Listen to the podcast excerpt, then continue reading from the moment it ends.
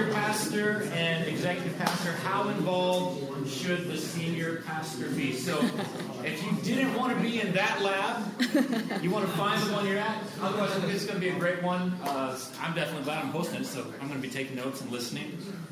Because I was told that the senior pastor just gets to do whatever they want to do. So, let me introduce our. That's not what this is about. Let me introduce our guest and our host, Pastor Carolyn Haas. She co-leads with her husband Peter Substance Church in Minnesota, Twin Cities. Come on, Minnesota. Phenomenal church. We've actually sent a few people your way. People have left our church, moved up there. Amen. That's awesome. And she's got Nate Puccini. That's their executive pastor. They're going to be diving into this and telling us everything we need to know. So they're going to chat for a little bit and then turn it over to questions. And I'm going to turn it over to you guys. Perfect. Thank you so much, Justin. Welcome, you guys. I'm so excited. It's been such a great morning already. Has God not spoken to you already? That's right. Yeah. I'm excited. But we're going to talk about, like Justin mentioned, vision stewardship. And what does it look like with the relationship between your lead pastor or pastors and executive pastor or executive team? How do we navigate vision alignment, stewardship of that, unity, roles, responsibilities, voices? That's what we're going to kind of get into today. And so we're going to share a bunch of our story. We're going to share a lot of the mistakes that we've made. And my prayer is that you're going to get some insights today for whatever season that you're in. Because each of us are in a different season and a different role in our organization. Yeah. And we're not here to be experts at all. We're not here to tell you here's three easy things for you to do. Because that's just obnoxious. Our heart is just to share our story and just to share, hey, here's some mistakes and some lessons. And my prayer is that God's going to speak something very specific to you today. So what I want to do is I actually want to open up in prayer, because none of us have time to just sit through another app session and just get more information overload. I want the Holy Spirit to speak. So would you just do that and just open up your hearts and open up your hands and just your posture. God, we don't want to just waste the next hour and 15 minutes. We want to learn, and we want you to speak to us. Yes, thank you, God. So we just welcome you into this place, Holy Spirit. You see each of us. You know our organizations. You know our skills. You know our responsibilities. You know the things we are confused about. And I just ask right now that your presence would be with us, that you would speak to us, that you would encourage us, that you would challenge us. It'd be your voice. That's right. In Jesus' name. Amen. Amen. All right, so we're going to be tag teaming today, and I've given Nate Puccini permission to interrupt at any point, but I wanted to start by just sharing some of our story. So 14 years ago, my husband Peter and I, we planted Substance Church in Minneapolis, Minnesota. We were ARC church plant number 15, so super fun, and we are honored to serve on the ARC lead team, so that's been a really fun thing that both Peter and I have been involved in. But planting Substance was not our first senior pastorate, and how much of you know context is everything. So we actually pastored in Wisconsin for 9 years. We were youth pastors for 3 years. It was a very rural setting, so 19,000 people. And so we were the youth pastors for 3 years. And then at the age of 24, they asked us to be the senior pastors. It's a 900-member church. It was the craziest experience of our life. But it was our hometown. And so we actually felt, it was just an awesome opportunity that God put before us. And we loved it. We actually thought we were there for life. We'd actually go visit the Twin Cities and be like, because that's where I went to college, and was like, love it. So glad I don't live there. Glad I'm raising my kids in rural Wisconsin. And then how many of you know God starts speaking to you and God starts stirring change? And we started studying the demographics of the Twin Cities, and we realized, the Twin Cities, it has over 3.5 million people. And of that population, it's a really young city. 64% of the city is under the age of 34. And of those under the age of 34, less than 1% go to church. So the Twin Cities has a lot of great churches, but anyone that's older is going to church. And even those who do go to church in the Twin Cities, it's still at 5%. So it's a pretty low average, nationally, even in the United States. And so God started stirring in our heart change. So we resigned our congregation in Wisconsin, went through a 9-month process to find a senior pastor for that church because we loved them so dearly. So we were part of that process. We resigned it and then moved to the Twin Cities, literally knew 6 people, and everyone we knew was like 19, 20, and 21. And so we were 29. We had 2 kids. We were the only ones that owned a home and the only ones ones that had full-time ministry experience. Everyone else just loved God and was excited about this idea of planting a new church. And so it was a crazy experience for us. We, as you hear in many stories, started, we launched with 278 and then, kept shrinking down. In the first 2 years of the church, we averaged about 103.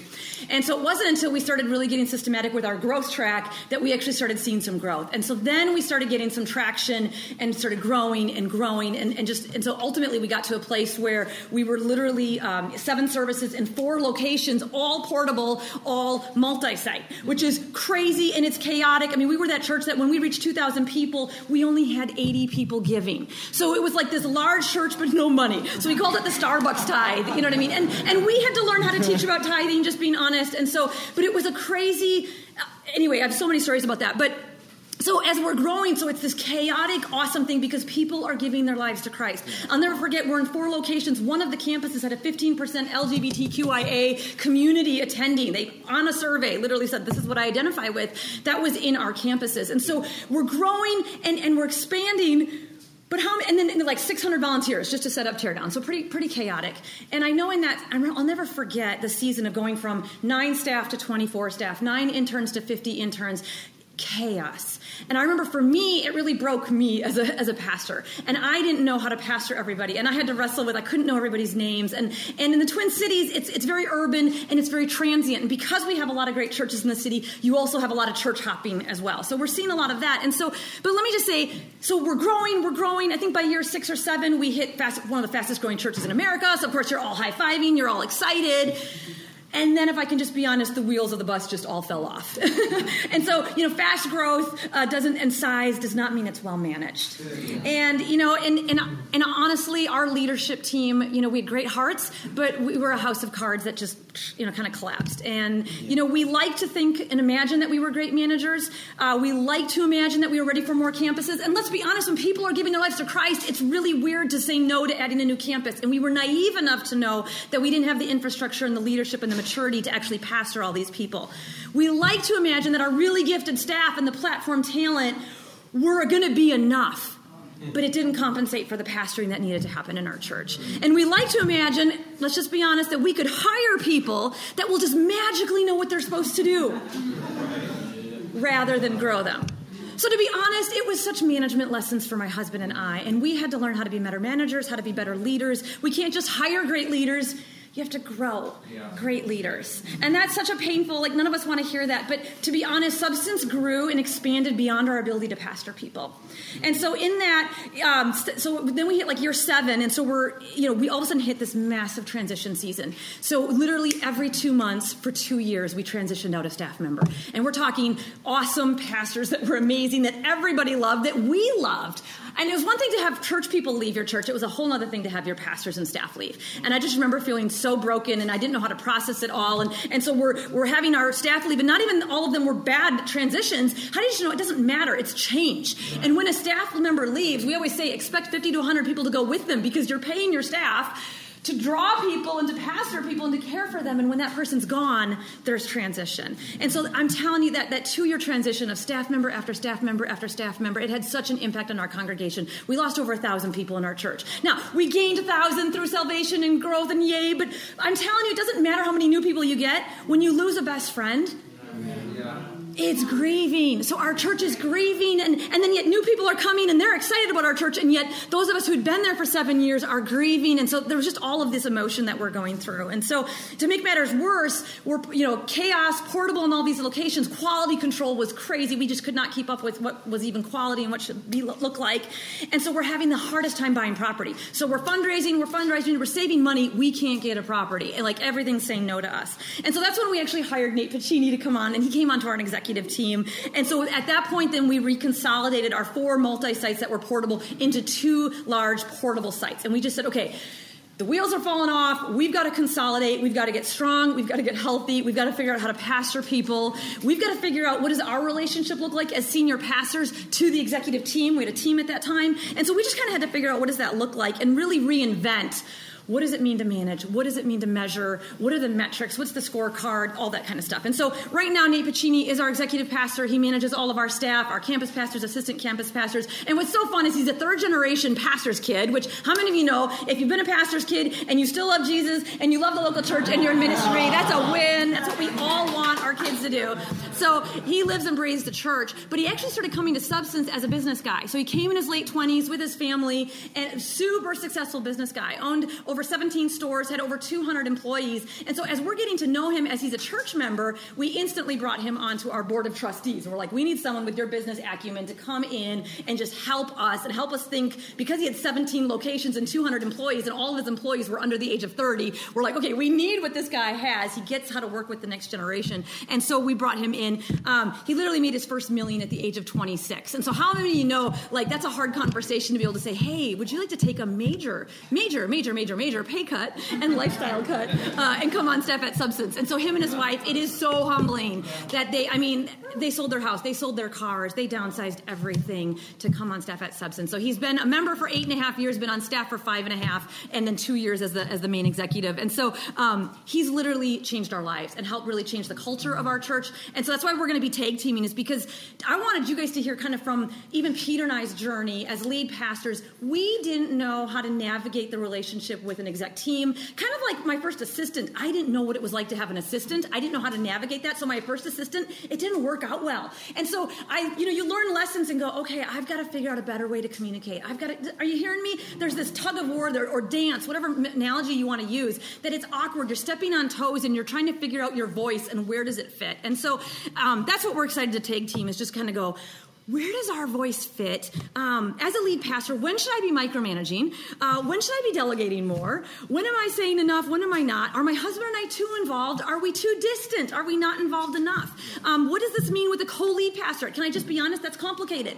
And there's a lot of different opinions about whether you should even have a co-lead or not. And I say it's not about right or wrong. It's better figure it out. It is complicated, but you got to figure it out. Because my husband and I are very different. I mean, we're opposites in our personality, in our communication, in how we think, in our passions, and so we fight a lot. You know what I mean? In a fun way. Do you know what I mean? You know, like it's not we're not mad at each other, but we're both feisty and we're both passionate. And so I love it because my husband allows me to be passionate and feisty. He's not offended. He's not insecure about my opinion and my voice, but he allows me, and he realizes we're a really good team. So instead of, in our early years, we've been pastoring together for 22 years. In our early years of marriage and ministry, we just fought like cats and dogs, and we were insecure, and we compared with each other, and we're trying to figure each other out. I'm trying to be more like him. And it wasn't until we just finally went, that's never going to be, And so, like, finding my lane, my strengths, his strengths, and together, we're a dynamic team. And I love the fact that I don't have all the gifts. And I just want to say, I would never want to lead the church by myself, personally.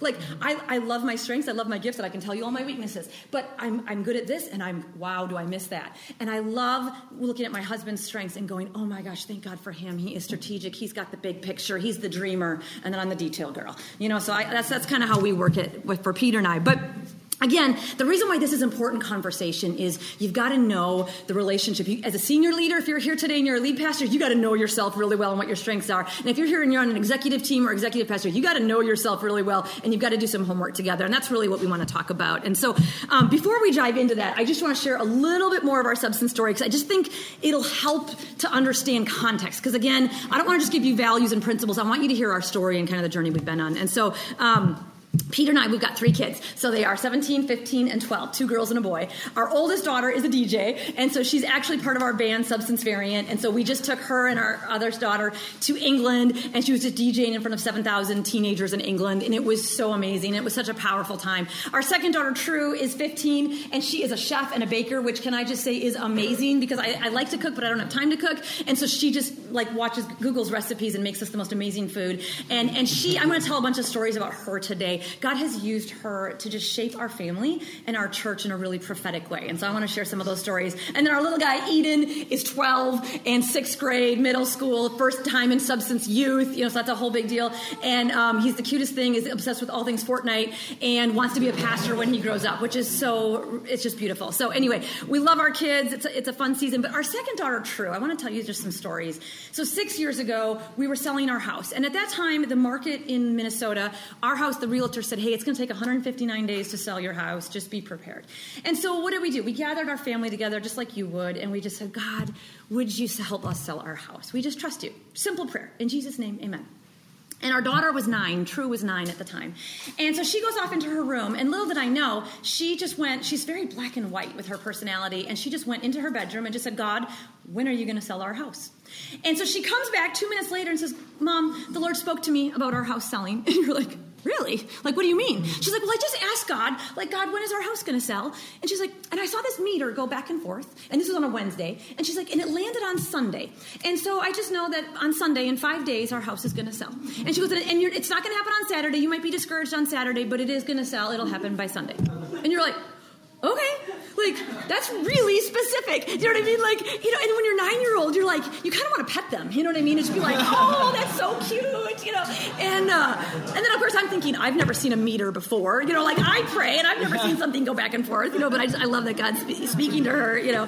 So anyway, literally 4 days later, it's Saturday. We get negative feedback on the house. I was tempted to be discouraged, but I love that her word was, you could be discouraged on Saturday, but it's not going to happen on Saturday. It's going to happen on Sunday. And the house sold on Sunday for the asking price. And so that was our first experience with her and going, whoa, okay, she can hear from God. Like, this is amazing. You know, this is awesome. And we have several examples of her of praying and asking God, God, when are you going to heal this person? And literally, oh, on Friday. Okay, they're going to get healed on Friday. And they were healed on Friday. You know, and so we've had a couple of those experiences. And so, you know, that's kind of our precedent with True. And so anyway, fast forward back to our church history.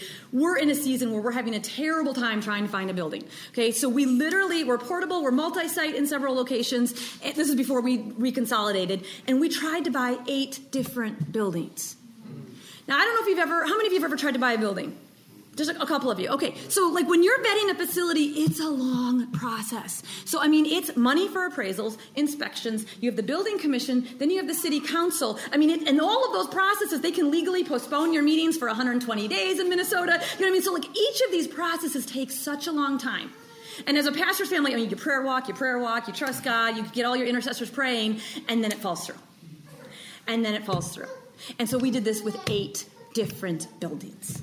And it got to that point where, you know, just being honest, we just felt like idiot leaders. We're like, what is wrong with us? And we'd come to art conferences and everybody's getting a building.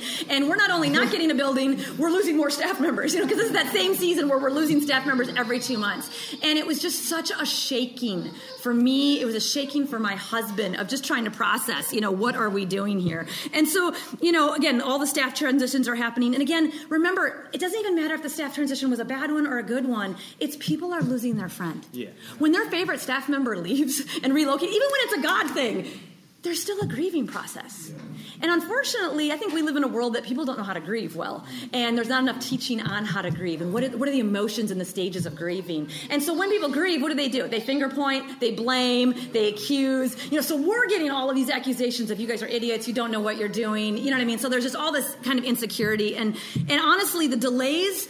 The building delays and the staff transitions literally caused our finances to start fluctuating and started going down. And that's a pretty scary thing when all of a sudden your finances are going down, your church attendance is going down. And yes, people are getting saved and they're giving their lives to Christ, and so you're rejoicing in that.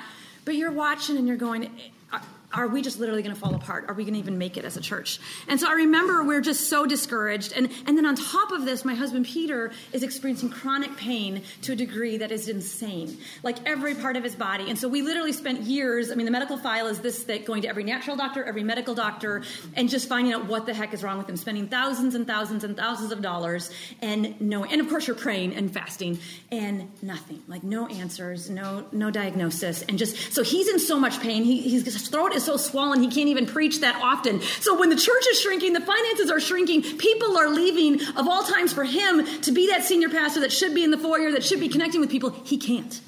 He literally physically couldn't. He could preach one sermon. It had to be videotaped, the rest out because of his health.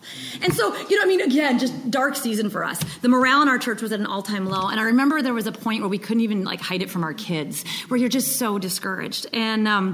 And I love that here at the ARC, you know, we're talking about every session you're going to hear is don't do life alone. Don't do life alone. Because I can't tell you, we still went to every ARC conference through all of these dark, embarrassing moments when all we had was sad stories rather than happy stories. I mean, there was obviously happy stories too, but it was our friends. It was our pastor friends that kept encouraging us. Pastor Greg Surratt, I will never forget, he just kept saying, no, you guys are okay. You're good. You're good. No church just grows. It grows, then it plateaus, then it grows. He's like, you're good. We're in our third plateau right now. This is a couple years ago. He's like, you're good. Stop freaking out.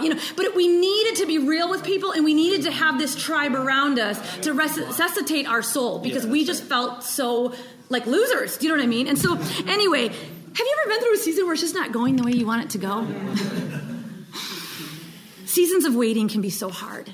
Insecurities flare, blaming, accusations. Everyone's playing the blame game. So in the middle of the season, True comes up to us, and this is so crazy because she was 10 years old at the time, and she's in the car with her grandma Betty, and she was driving by, and get this, she's driving by one of the buildings that we prayer walked over and over again and really believed it was supposed to be for Substance, only to find out a year and a half later it had toxic soil. So you're kind of like glad God doesn't answer your prayers, but in the moment when you don't know it as toxic soil, you're kind of frustrated that God hasn't answered, and because this building would have been perfect. And so anyway, but she remembers prayer walking that building. So she's in the car with her grandma. Nobody's talking about Substance or the church or buildings.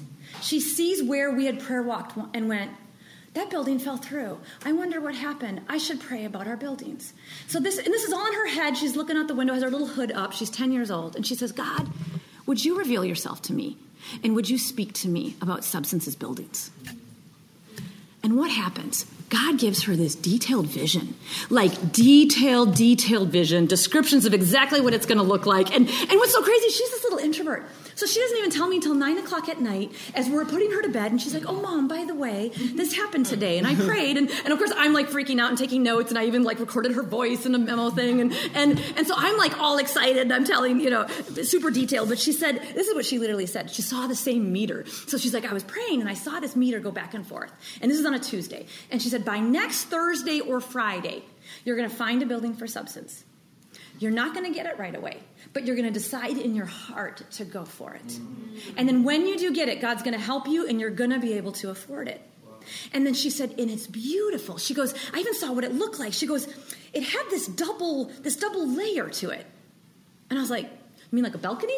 Like, she didn't even know the word for balcony. She's like, yeah, people sit on the top and they sit on the bottom, And she even, all she knew was a high school at that time for church. And so she knew how high the ceilings were in the high school. She's like, the ceilings were way higher than what we have at this particular high school. She just, all these details that she saw. She goes, it's so beautiful.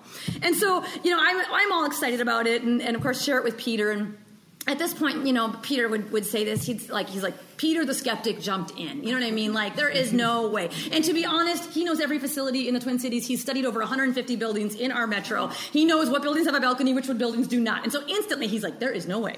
By next Thursday, I'm going to find a building with a balcony. Like, we don't have any real estate meetings planned. Like, this is not, going to happen. Well, 4 days later, nothing's happened. And let me just, as he's about to be cynical and almost laugh at his daughter's word, at True's word, instantly Genesis 18:14 jumped in his heart. And it's the story where God tells Abraham and Sarah that they're going to have a baby. And they're way past childbearing years. And the scripture, Genesis 18:14, is anything too difficult for the Lord. Yeah. And literally when Peter was about to get skeptical, cynical, that scripture just jumped right there. And he was like, okay, God. Okay, nothing's too difficult for you. Like, I trust you. Okay. So, kind of leaned in, had that moment with the Lord. So 4 days passed, nothing happens. And at this point, you're kind of like nervous as a parent because you're like, is this when I'm going to have to pet my daughter and kind of go, we don't always hear from the Lord, like maybe you didn't hear right, and so you just don't know. So all of a sudden, it's the following Tuesday. We're 2 days away from this Thursday that she felt like it was going to happen. And we get a phone call from our administrator, and he's like, I'm so sorry. I forgot to tell you. We have this opportunity to see a building in downtown Minneapolis. I know you've got meetings planned today. Can you rearrange your schedule? Can you come? Can you go see the building? And so as my husband is talking about it, my daughter, True, she's getting ready for school. And she's like, Dad, are you going to go see a building? And he's like, yeah. And she's like, remember, she's like, it's beautiful. And she's like, you're going to know it's the one when you look up and say, wow. And so all of a sudden, a couple hours later, Peter's in downtown Minneapolis looking at Historic Wesley. It's the most beautiful church. It's 125 years old. And we'll show you a picture of it. You can kind of see what it looks like. It's just amazing. And so he goes into this building. And as he walked in, he looks up at this glass dome. And he looks at, because, let's be honest. You look up now, and I mean, it's kind of cool, but you don't really say wow when you look up at most ceilings. So he looks up, he sees this glass dome, and the words came flying out of his mouth. Wow. And the minute he did that, he kind of like jumped and freaked, like, I just said, wow, oh my gosh. So he started taking like a bazillion pictures, you know, and so as he's doing that, I'm picking up the kids from school. And so I said, true, you know, Dad's looking at that building right now. And I said, why don't you draw out everything that you saw so that when Dad comes home today, you can show him the pictures that you saw and let's just see if there's a match. And so anyway, so she came running home. He got home. She came running. Hey, Dad, here's the building that I saw. Is this the one that you saw? Like, this is what God showed me. This is the building that he's going to help us with. And so here we have a drawing. You can see it side-by-side comparison. So hers is the top, and then this is the picture. One of the descriptions in the word that she got was it's covered in red. And so the whole building is red. And so this is actually crazy. We've shown this to a Disney architect, and he said it's not possible for a 10-year-old to be able to have this kind of art, you know, curvature and to show that kind of drawing. And so we're kind of freaking out at this point. Like, what do you do when God gives you a vision like that, when he gives you a picture? I mean, it's crazy. And so it's the coolest location in our city. It's literally right next to our convention center. It's by all the restaurant districts. It would literally cost $40 million to build. It was a legacy church, a church planting church back in the early 1900s. They literally were all mega. I mean, it's just a crazy. And so anyway, 2 years ago, we moved into it in a lease situation where we actually started leasing it to own it. And so we'll show you a picture of our first service there. And so that was super crazy. And if that wasn't crazy enough, God allowed us to move into another building the same year on the north side of our city. So we're showing you a picture. This is our Northtown campus. And so literally so then the next picture is both of our auditoriums. So here we are in 1 year, two buildings. For a price that only, you know, like is ridiculous, paid for, you know, and all miracles. Both of them were crazy that we could write books and videos and documentaries for years. And so for 2 years, we've been fundraising for Historic Wesley. And I'm crazy excited to say, like literally 1 week ago, September 17th, 2018, the day before our 14th birthday as a church, we purchased Historic Wesley in cash. I'm just so crazy.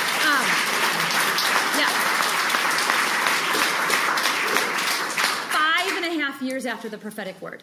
5.5 years. And what's crazy is my daughter didn't even see the building until 3 years after. So she did not look at the building until we moved in to lease it. So it was super. That's a whole separate story of her seeing it for the first time. But it's super fun to share the story now. But the obstacles were crazy. We had to walk away from that building 7 different times. There was real estate people lying about us. I mean, there was so many obstacles, and then we had to be wise with our finances and the timing, and so many detours, so many delays. Now we're walking in a miracle. Now it's awesome. It's just like the Bible stories we read. You know, you read the struggle, you see a little bit of the delay, and then you get to read the happy ending. But it's that delay in the middle, you know, that we're kind of talking about. And so the last 2 years, our church has experienced a momentum that is just so fun. Peter and I are having more fun than we've ever had in our life, in 22 years of ministry. I didn't know it could be this fun.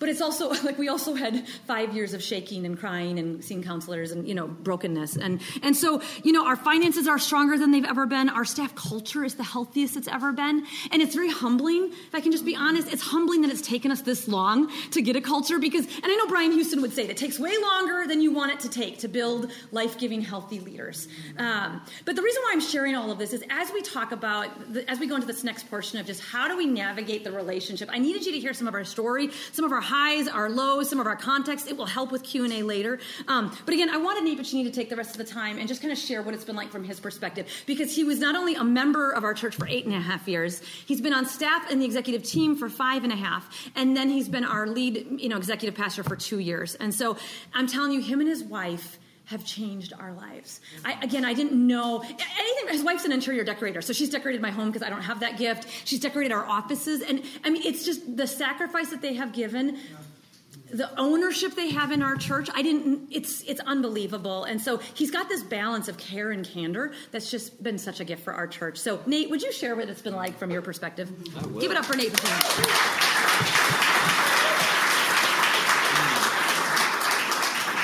I don't know how you listen to that story and not just be moved that God is faithful. Yeah. There's something about seeing and hearing a story, and there's something about being in the story and being a part of the story.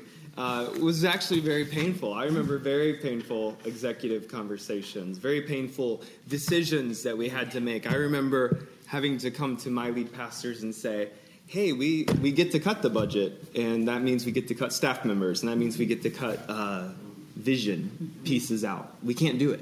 That's not a fun conversation, but thank you for being faithful. I think Pastor Greg said it today, for not giving up. You guys are faithful. I can look in this room. I see some of my staff members in here. I see some former staff members here.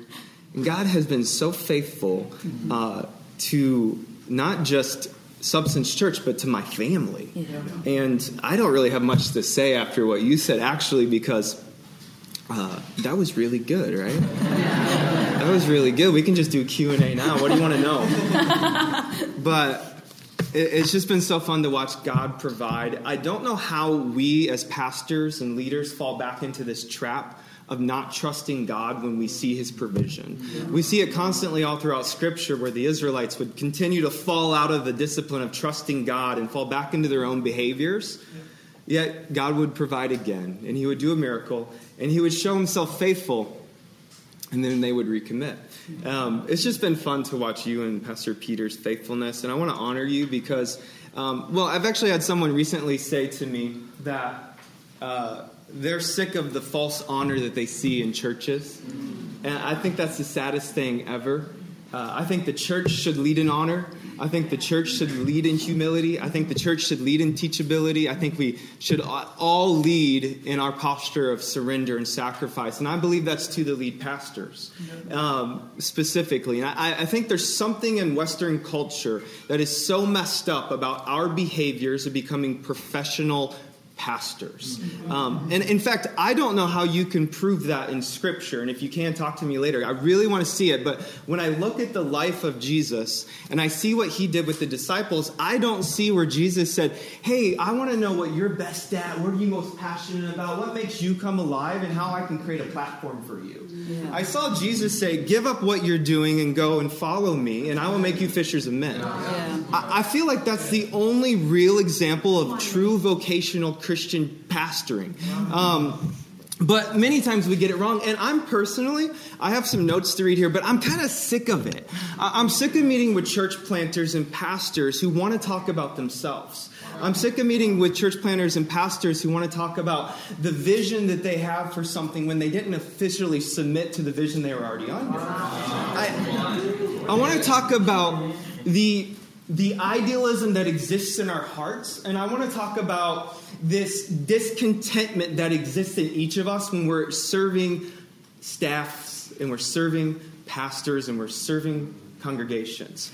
I think one of the saddest and most disappointing things that I can see when I come to any conference is I'm actually offered a job every time I come to a conference. I've been offered 7 jobs in the last year. Wow. I think it's the saddest thing ever, because I think pastors are trying to take shortcuts to people who get it, and they're not committing to the process of growing leaders.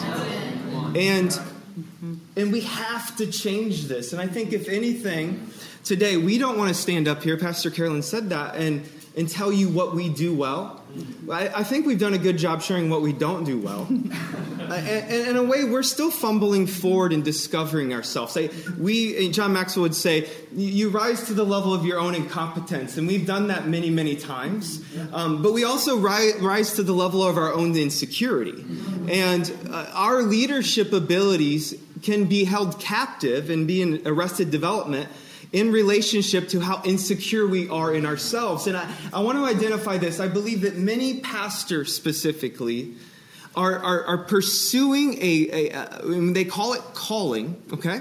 They call it their purpose. They're pursuing it out of an insecurity, and I think we have to correct that. I meet with way too many church planters who are discontent youth pastors in their churches, and they think that planting means they can go do it better than the pastor they're serving. We have to correct this. I mean, you can correct it. I want to teach you something. I want to teach you a couple principles, but I actually would wish we could actually have a revival take place in the American church, that we become sons and daughters of the houses that we're in. So could you help me here? Who in this room's a lead pastor? Raise your hand. I want to see it. Wow. I got all the lead pastors here. Those executives are all taking naps or something. They're like, we got to go to the beach or something. Anyway. thank you for what you do. Yeah. Thank you for your faithfulness. Yeah. Thank you for your sacrifice. Yeah. Thank you for serving. Thank you for not giving up. Thank you for showing up. Thank you for pressing into relationships. Thank you for trying to get better and grow. Thank you for having a vision for your church. Thank you for being on mission for your church. Thank you for taking a risk. Mm-hmm. And you know what? You need to be honored more. There's not enough honor in the church. Mm-hmm. And I'm sick of it. Yeah. I'm sick of it. You guys get that? I'm sick of it. Okay, raise your hand if you're not a lead pastor. I want to see it. Raise all your hands. Where's my staff over here? Raise your hand. You guys are amazing. Mm-hmm. Serve the vision of your leader. Know their vision. Become students of your leader. Understand what they're called to do, what they're most passionate about. Honestly, I'm a student of Pastor Peter and Carolyn. I almost to a weird degree. I know that usually on Fridays they love going out to breakfast every Friday, and they both love the American breakfast, and they get eggs over medium and hash browns, and they get eggs, and they like toast. Not right now, but usually. And that just, I know their kids. I know their work-life pattern. I know the noise that they have. I know what that worship song is going to be really frustrating if you do it like that. Like, you just need to know that. And I think way too many times we want our leaders to be students of us, and we need to be students of our leaders. And I think there's everything in the kingdom is inverted, right? It's sacrifice. It's sacrificial living. In fact, agape is sacrificial love, doing unto others, expecting nothing in return. Yet we as pastors and we as church planters and staff pastors, we want our leaders to lead down into us. And I want to challenge you. I believe the right model is leading up into your leaders. Because I believe if you're in this room and you serve a pastor right now, you can actually unlock that person. You can unlock their passions. You can unlock portions of the vision to come true. And I believe when you unlock their vision, their heart, and you see them come alive and they're just happier than they've ever been, even though you're going through those hard things, then the passions that you have and the dreams that you have can all be fulfilled.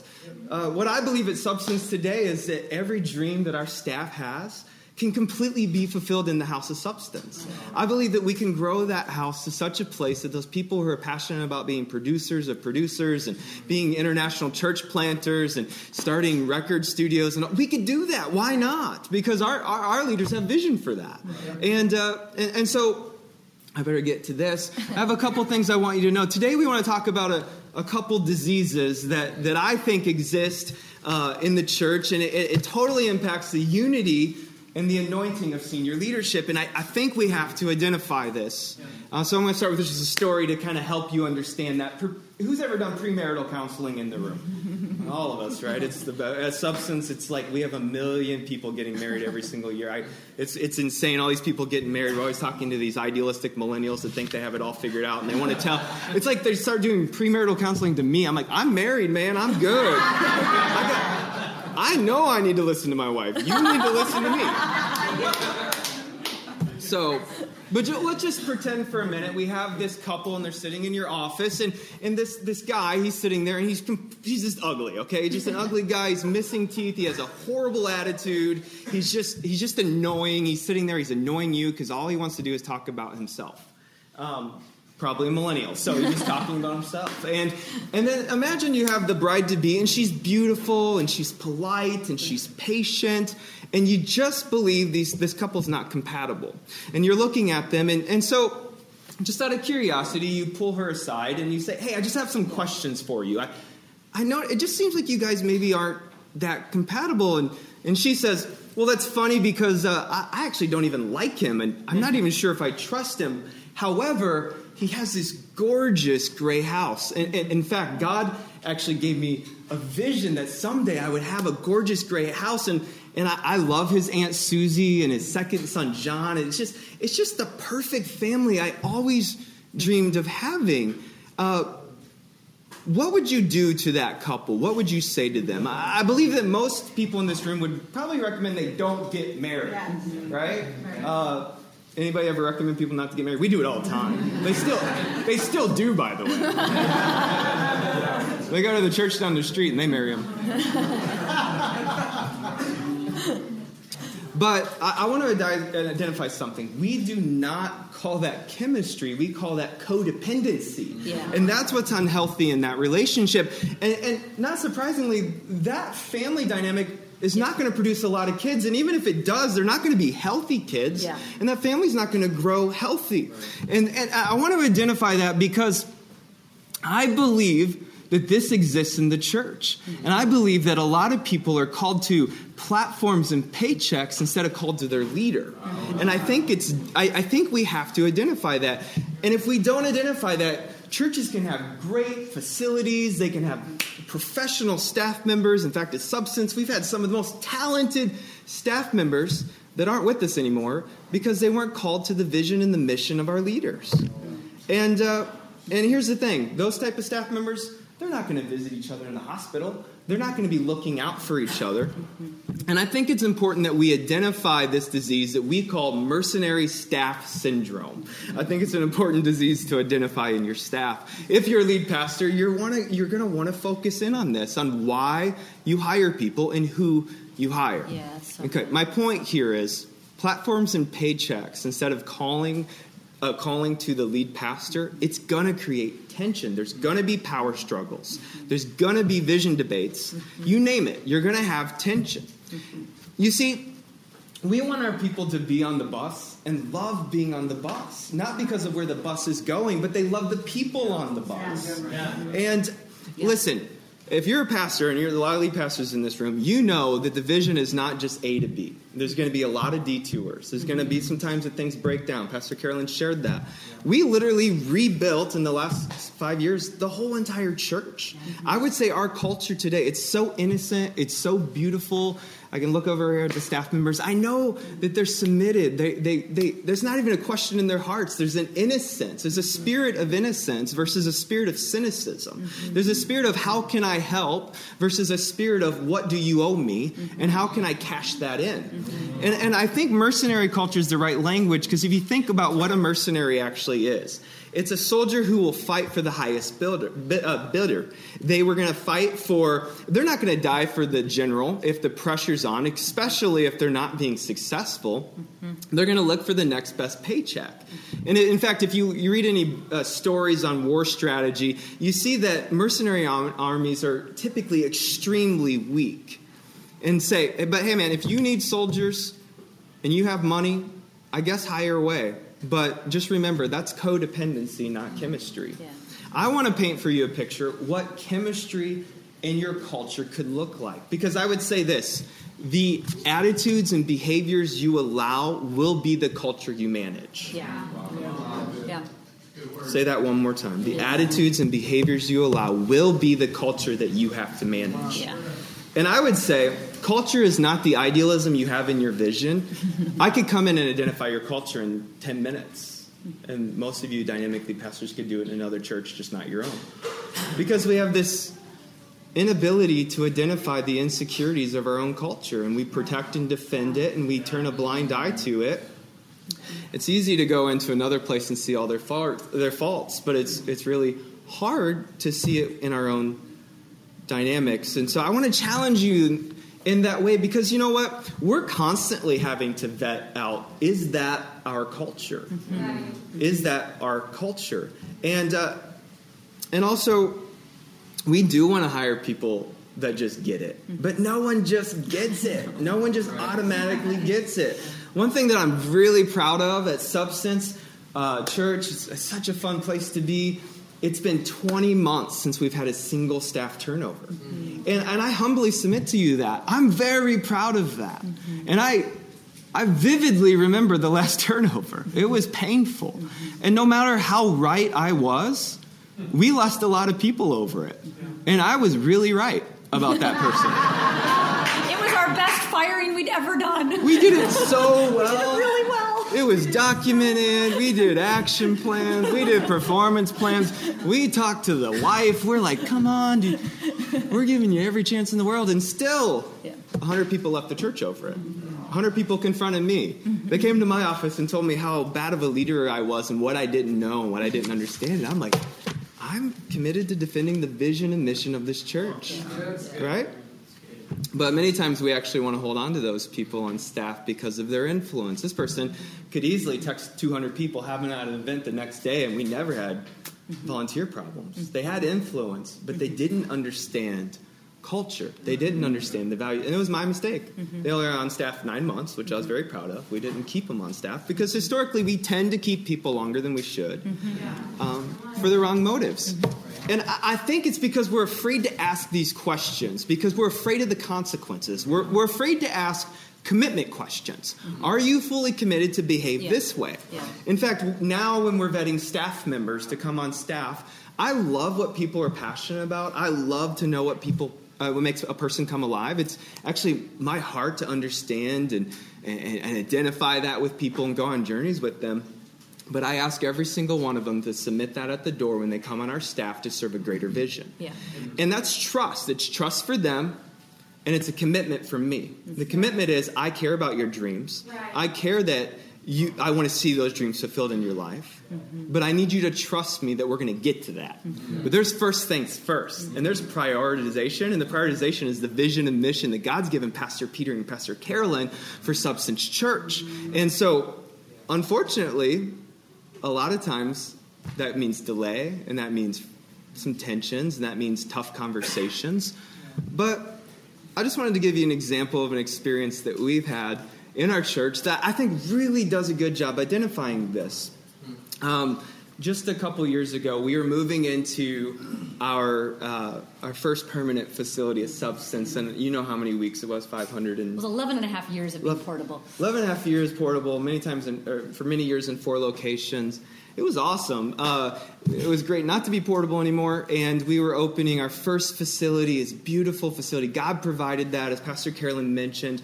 We bought an $18 million facility for $2 million in the metro. Just a crazy miracle story. I got to be a part of that and experience what God did with that. And but we're getting ready to move in. It's exciting. Anticipation's building. We're not soft launching. We're going full in. We're doing this thing big. And we had a tragedy on staff. We had one of our high-level staff members who oversaw all of our kids' ministries have a tragedy in his life. And at this time, our kids' ministry is literally exploding because we have a lot of young people, and they have a lot of babies. And literally within 12 months, our kids' ministry had doubled, and that meant the demand doubled, and that kids' pastor was so critical to our central ministries for kids. But unfortunately, 2 weeks before we moved in, his wife was tragically killed in a foreign country, and her daughter was with her in a bus accident. And this literally turned our kids. It was a grieving process for our staff. Everything froze for the church in that season, and we felt like we were in this death spiral in our not just from grieving, but in our kids' ministry, our leadership's displaced. He was out for a minimum of 6 months, walking out that transition. And we really didn't know what to do. And at the same time, we're having record numbers of people check in to our kids' ministry. In fact, I believe during that time, a person who's now my assistant was holding down the whole entire ministry of kids. And we're talking hundreds and hundreds and hundreds of little ones coming in and checking into a large multi-site church kids' ministry. We don't even know how it got done. But we didn't know what to do, and we spent 6 months vetting who could take this, who could handle this, who can handle the pressure and the pain of a kids' ministry, not only just to maintain it, but to grow it.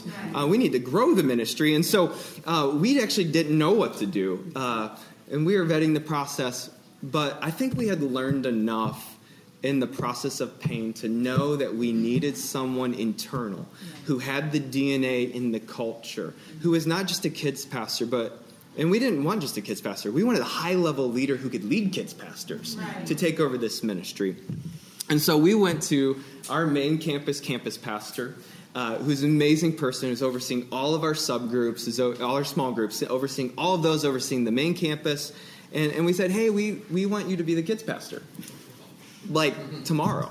And you're going to do that tomorrow. And you can think about it, but you're still doing it.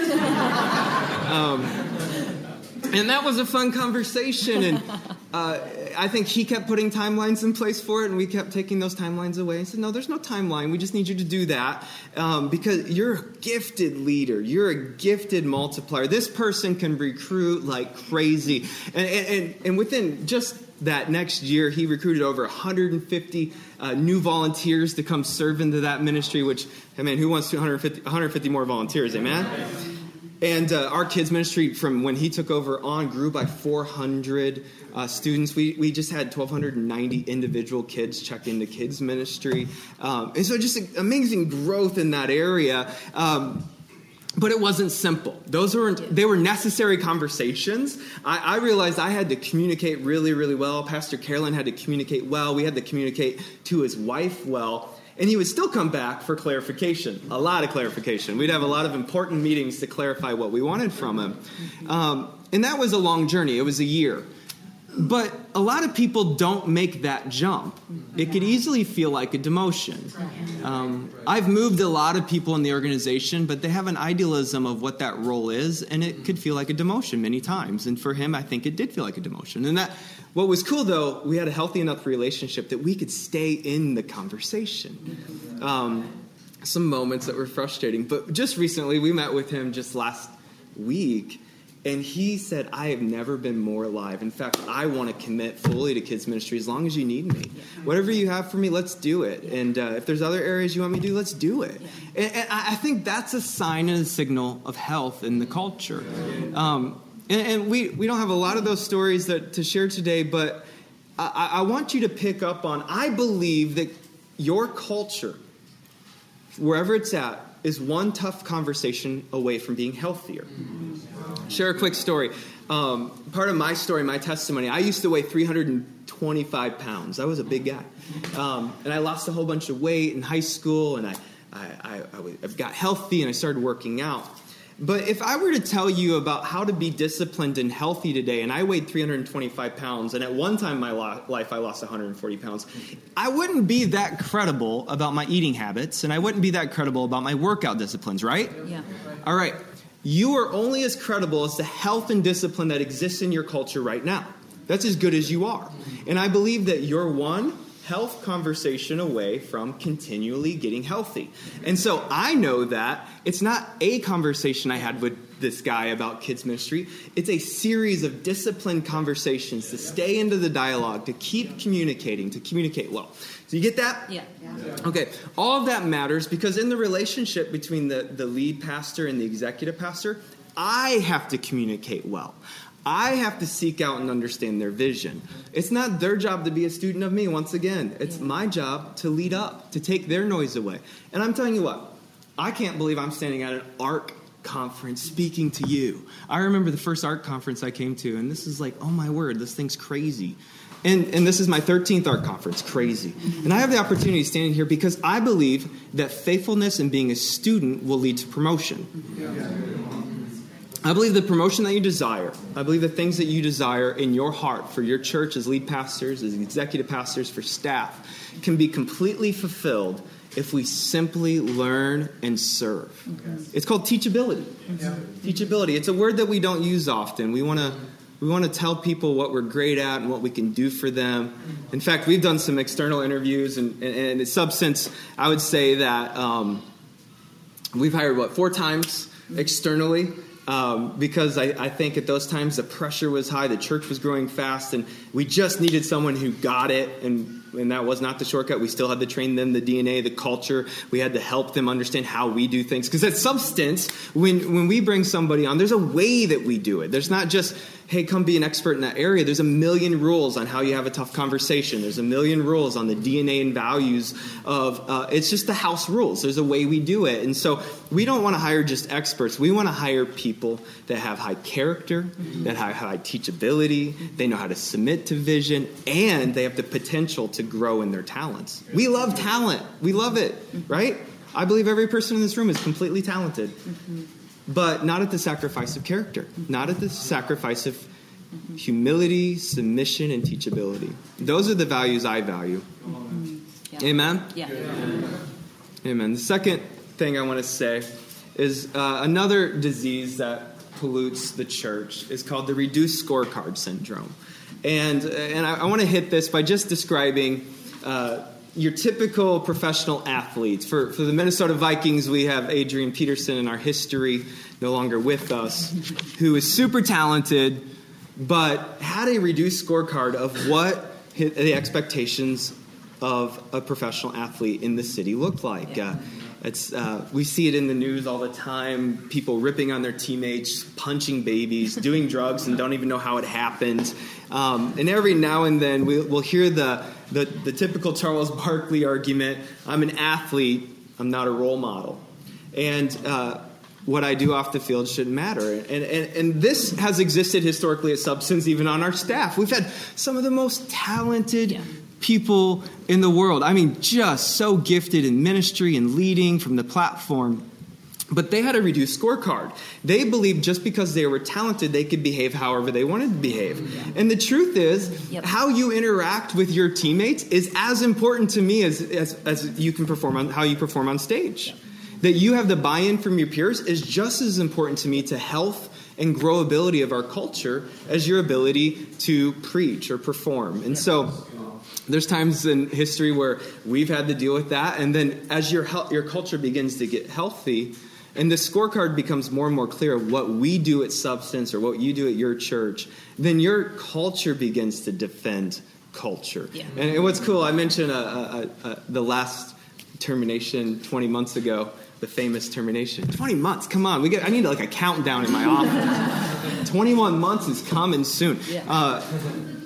When we talk about that, what's cool about that termination in a healthy culture versus unhealthy culture was that I had 9 staff members come to me and confront me about that person. In fact, forced me into the disciplines I should have as a leader to deal with that person. I think that's crazy. Yeah. I mean, our own staff members are saying this is what culture looks like. That's not what we do at Substance. Yeah. We never have a bad attitude on Sunday. We never sulk in the lobby. We never act poorly around other people. We never have an emotional fight with the lead pastor. Crazy people. People are crazy. And culture defended the values. Yeah. Yeah. They knew the scorecard. They knew it was as important to Pastor Peter and Carolyn that we're growing the church and we're called to grow and that we're successful and we want to continue to get better, but we do it well. Yeah. That we love the people on the bus. Yeah. And so I believe that many times this reduced scorecard syndrome pollutes our churches. Once again, we are one tough conversation away from growing our church and creating healthy culture. Yeah. And so lead pastor, the reason why is because you're so desperate, you're so needed, you need that worship person, you need that kids person, and it takes so long to grow it. It takes so long to develop it, and it takes a really long time to be intentional to lay out what's the vision in my heart and how do I architect it and build it. And so it's just way more easier to go, I'm going to hire this person because their resume is amazing, they're super gifted, they know what they're doing, and I'm telling you it will damage your church because they actually don't know the culture of your house. Yeah. They just think they're an expert. Fill in the blank. Expert worship leader, expert kids person, expert media, social media, graphic design. They have to know the heart of the house. That's good. Come on. I just want to encourage you, lead pastors. I just want to encourage you. I hope this is encouraging. Train your staff. Yeah. Take the time, the energy to create pipelines of leadership development in your house. Yeah. For us, we have an internship, which helps. That's formal. It's one thing. But that's not good enough. We need streams of pipeline development. And so my expectation is my staff are constantly not doing ministry, but they're working on their ministry through other people. They have a responsibility to equip the saints, not to do the work. It's not their job. I don't have the money to pay them. It would be great if we did, but we don't. And so we need them to equip the saints. We need them to train leaders. The guy I mentioned earlier who took over our kids ministry, I don't need him to be a kids pastor actually at all. I need him to be the leader of the people leading our kids pastors. I need him to be great. I need him to be a multiplier, a recruiter in his ministry. Yeah. So lead pastors, we got to do this internally in our church. And if we're going to constantly take shortcuts to just say, go to a conference and hire a person, then we're going to constantly delay the growth that God has for us. And growth is not always numbers. It's the health of your culture. Because listen, we were growing, but it was a house of cards. Yes. It was a house of cards, and we've been rebuilding, and God's doing miraculous things. Our income has doubled in the last 18 months. Who wants that? I believe it's the fruit of years of effective development in our culture. Yeah. Our attendance is up 30%. Who wants that? We'll take it. Amen. And those are things that are fun, and they come in seasons, but I believe it's because we're getting that flywheel of health going, but it's a discipline that we maintain. Yeah. So leaders, Train your people. Grow people in your culture. There's nothing like homegrown people. Mm-hmm. They get it. Yeah. You don't have to convince them. Substance Church is my home church. It was my home church before I worked there. It's my home. No matter if I work there or not, I'm committed to that thing.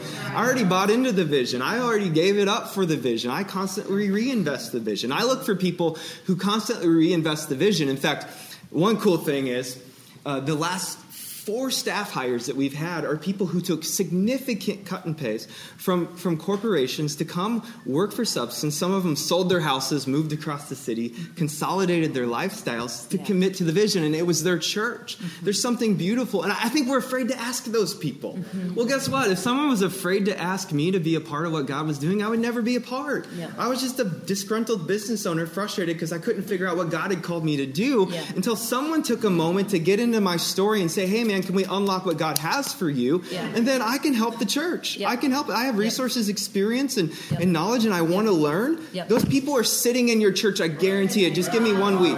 Yep. Give me 1 week at your church. They're there. Yeah. They're there. And we keep saying, no, I have to hire a kids pastor. Yeah. No, I have to hire a youth pastor. No, I need to hire the person this and that. You're getting it wrong. Yeah. You're getting it wrong. And listen, the ship has sailed when it comes to institutional development. Yeah. It's time that the church figures out our culture, and it's time the church figures out how to reach people. Yeah. And guess what? Some of the best pastors you're going to ever have are the people sitting in your pews, sitting in your auditoriums. Yeah. They're working in your kids' ministry right now. Train your staff. Grow people in your house. Find them. Find them. And take a long time to hire people. Yeah. Long time. Long. I'm talking like, you think it's long, go longer. Yeah. And then you think that's long, go longer than that. Yeah. We hire so slow today. Yep. So, because we need to defend culture. Yes. Listen, you staff members can come and go, but your culture can easily erode if you get it wrong. Once again, the behaviors you allow will be the cultures you have to manage. Yeah. Very good. Executives, staff, learn your leaders. Know their vision and heart. Mm-hmm. Constantly ask a lot of questions. Mm-hmm. Take their noise away. Come on. You want access to your leadership? Take their noise away. Mm-hmm. They're going to give you time if you do that. Mm-hmm. And at the end of the day, do we really trust God and that He's called us and positioned us? Mm-hmm. I think way too many staff members get stuck in this idea that their lead pastors owe them something, that they live in a place, they literally live in their own arrested development, and simply, it's not, what if God actually called you just to learn and serve from them and that until the end of your life, that's it. What if that's it? Is that good enough for you? I think that's a resolve in your heart between you and God that you have to figure out. Is that good enough for me? Once again, I don't think Jesus was going around saying, Peter, what do you want to be best in the world at? Peter, what can you be in charge of? I just really want to see you come. Man, you're so gifted and you know everything. You already know everything, so how could I help you? He said, follow me. Mm-hmm. Follow me. Lead pastors. Train your people. Mm-hmm. Everyone else, learn, serve, mm-hmm. learn, serve, and then trust God that He's going to do the promotion. Yeah. Mm-hmm. Trust God that He's going to provide for you. Mm-hmm. Yeah. And listen, I get it. Sometimes there's idiot lead pastors. That's a real thing. I've met a lot of them. And a lot of times there's idiot staff members. And sometimes you're in an unhealthy culture. That's a real thing. You have to ask yourself the question, am I committed to the unhealthy? And if you're in an unhealthy culture that you stay in, that's your fault. Mm-hmm. That's your fault. Mm-hmm. Now, you need perspective and other people in your life to help you realize that sometimes. I get it. Mm-hmm. But I think way too many times we blame our leaders for everything instead of taking responsibility for ourselves. The problem's always out there. Man, let's unlock our leaders. Come on, lead pastors. You want to be unlocked in the vision and passion. You want people behind you helping you come alive and fulfilling that vision. I haven't met an executive or a lead pastor who both don't want to do the same thing. They want to grow their church and be healthy. Mm-hmm. So we got to have a lot more conversations. Yeah, it's so good. Is that good? Yeah. All right, we have a little time for Q&A. Mm-hmm. Any questions? Are there any tools that you guys have used to kind of identify your strengths, weaknesses, lead pastors, executive pastors? Because obviously, the teams are really built around the strengths and weaknesses of the lead pastor, I'm guessing. So yep.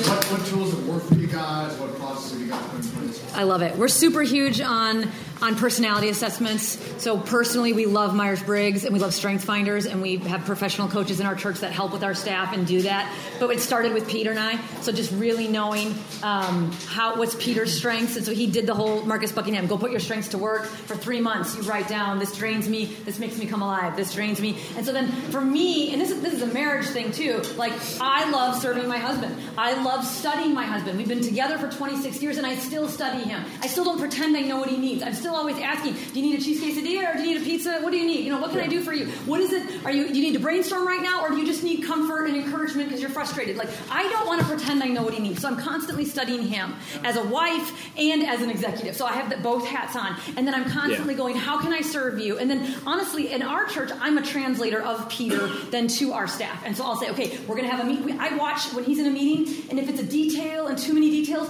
the lifeblood drains from him. And then he's no good. He is no good the rest of the day. And I need him to be good. Do you know what I mean? And when Peter's good, when he gets sleep, and when he is good, and when he's in his optimum time, he cranks out the most brilliant things that are going to change the global church. And because I see that in him, we protect him in the sense of no early morning meetings, no early flights. You know what I mean? Like, we guard his time. And then what meetings he is in, I'm constantly translating. In fact, to cancel a meeting with staff, I'm constantly saying, hey, he's not just ignoring you or canceling because he doesn't. Right. This is what's going on. He's in so much pain right now. We just want him to not die. You know what I mean? So there's that translation of I know him so well, and then Nate studies him so well, that then it helps to go, okay, this is what Peter's best at, then this is what I'm best at, and then this is what Nate's best at. And so together we kind of just all, you know, then we kind of figure out and work it out that way. And then we're constantly changing things too. So, yeah, in the back. For Nate, I'm just wondering, yes, from you coming in from the perspective, what were things that you were looking at and you said, oh my goodness, I need to take these things away from them?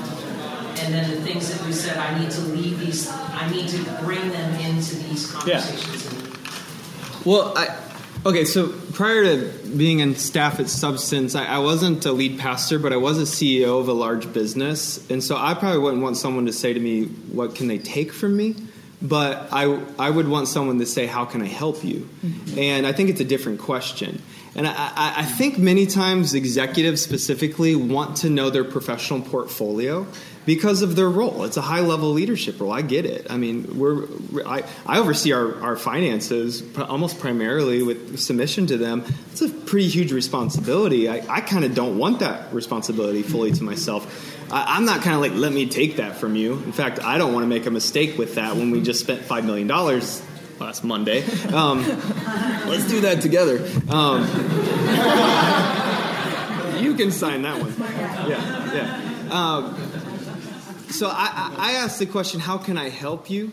But before I even ask that question, because I think a lot of times people lead with that question, I just want to learn from you. Mm-hmm. And what can I learn? What can I learn? Because I think a great executive is someone who slows down long enough to be a student to answer that question themselves. And so today I could define what I should and should not ask about, and what noise can I take away? That's a good question. I know that noise, and I can discern that because I understand the vision, mission, and DNA really well. But I want to address, we should not be having tug-of-wars with the lead pastor. And I know there's different lead pastors with different personalities and all that, and they're not the same as the ones I have. But I'm saying serve them, unlock them, and everything that you desire, you will get authority for. But here, let me share one quick thing about that. I remember I was just a burnt-out pastor's kid who was on staff at a church before I went into business, and I hated the church. I was very bitter. So when I first came to Substance, I complained about everything and thought I could do it better. The Lord has actually given me full responsibility for everything I complained about. So be careful what you ask for.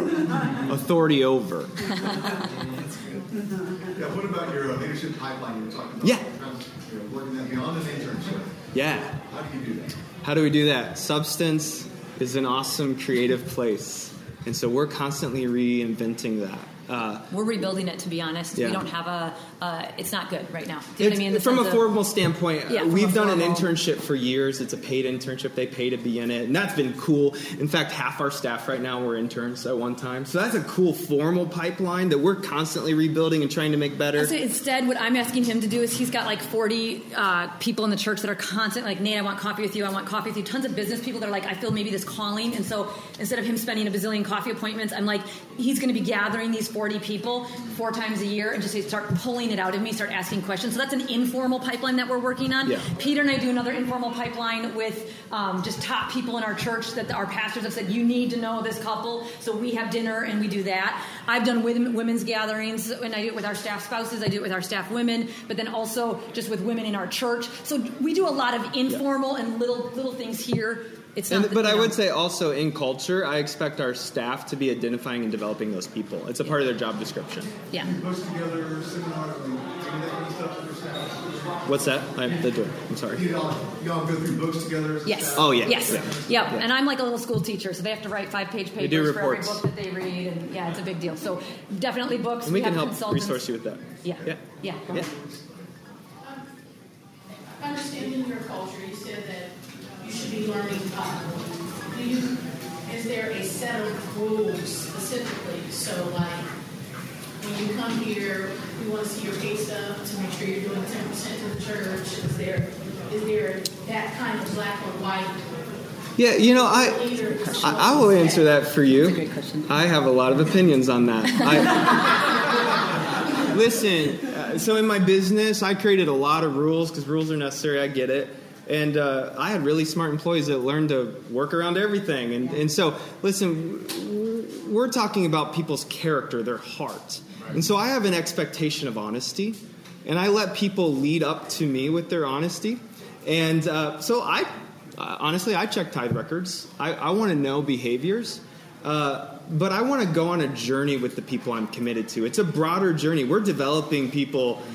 Remember that. My priority one is development of people. And I want to separate development and character issues. Mm-hmm. When it comes to a character or behavioral issue, someone's doing something inappropriate or poorly, I address that as a behavioral issue. If it's a development issue, like they just need knowledge and understanding, then we're going to develop them. And so to answer that question, the lead up is really asking a lot of clarifying questions about how they can be more efficient and effective to accomplish the vision in their area of responsibility. Yeah.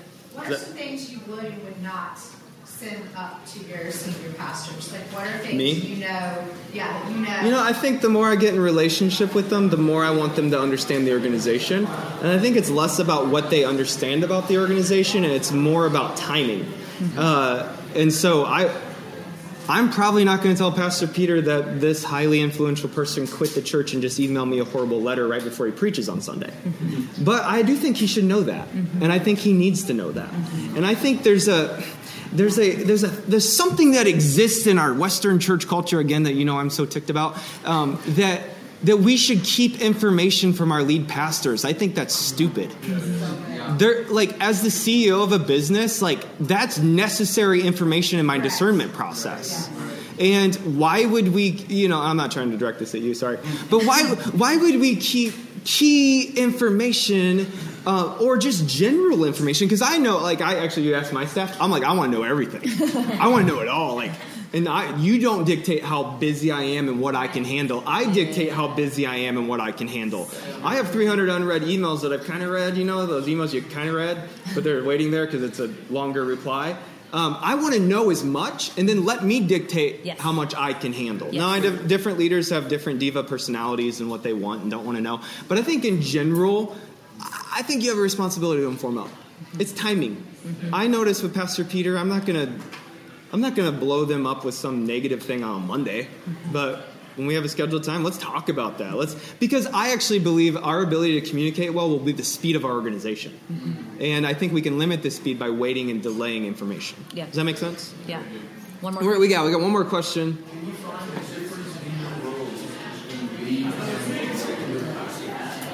Yeah. So I think for us, one of the words that I love these terms, you got visionary, and then I love the term integrator. And then I love the term implementer. So at Substance, we would say Peter is the visionary, and I'm in that with him, so I'm also part visionary. And then because I also am on the exec team with Nate, then we're integrator. And what I mean by integrator is that's where we're taking the vision that Peter's given us. So Substance Studios, he wants to do the album. Substance Variant, our DJ that's doing the after party tonight. Okay, then we will talk about it and talk budget, timing, staff bandwidth, how many projects, where is it going to be recorded, are we building a booth, are we going offsite? You know, so we integrate it, make sure we're synergized and we've got it, then our staff implement it.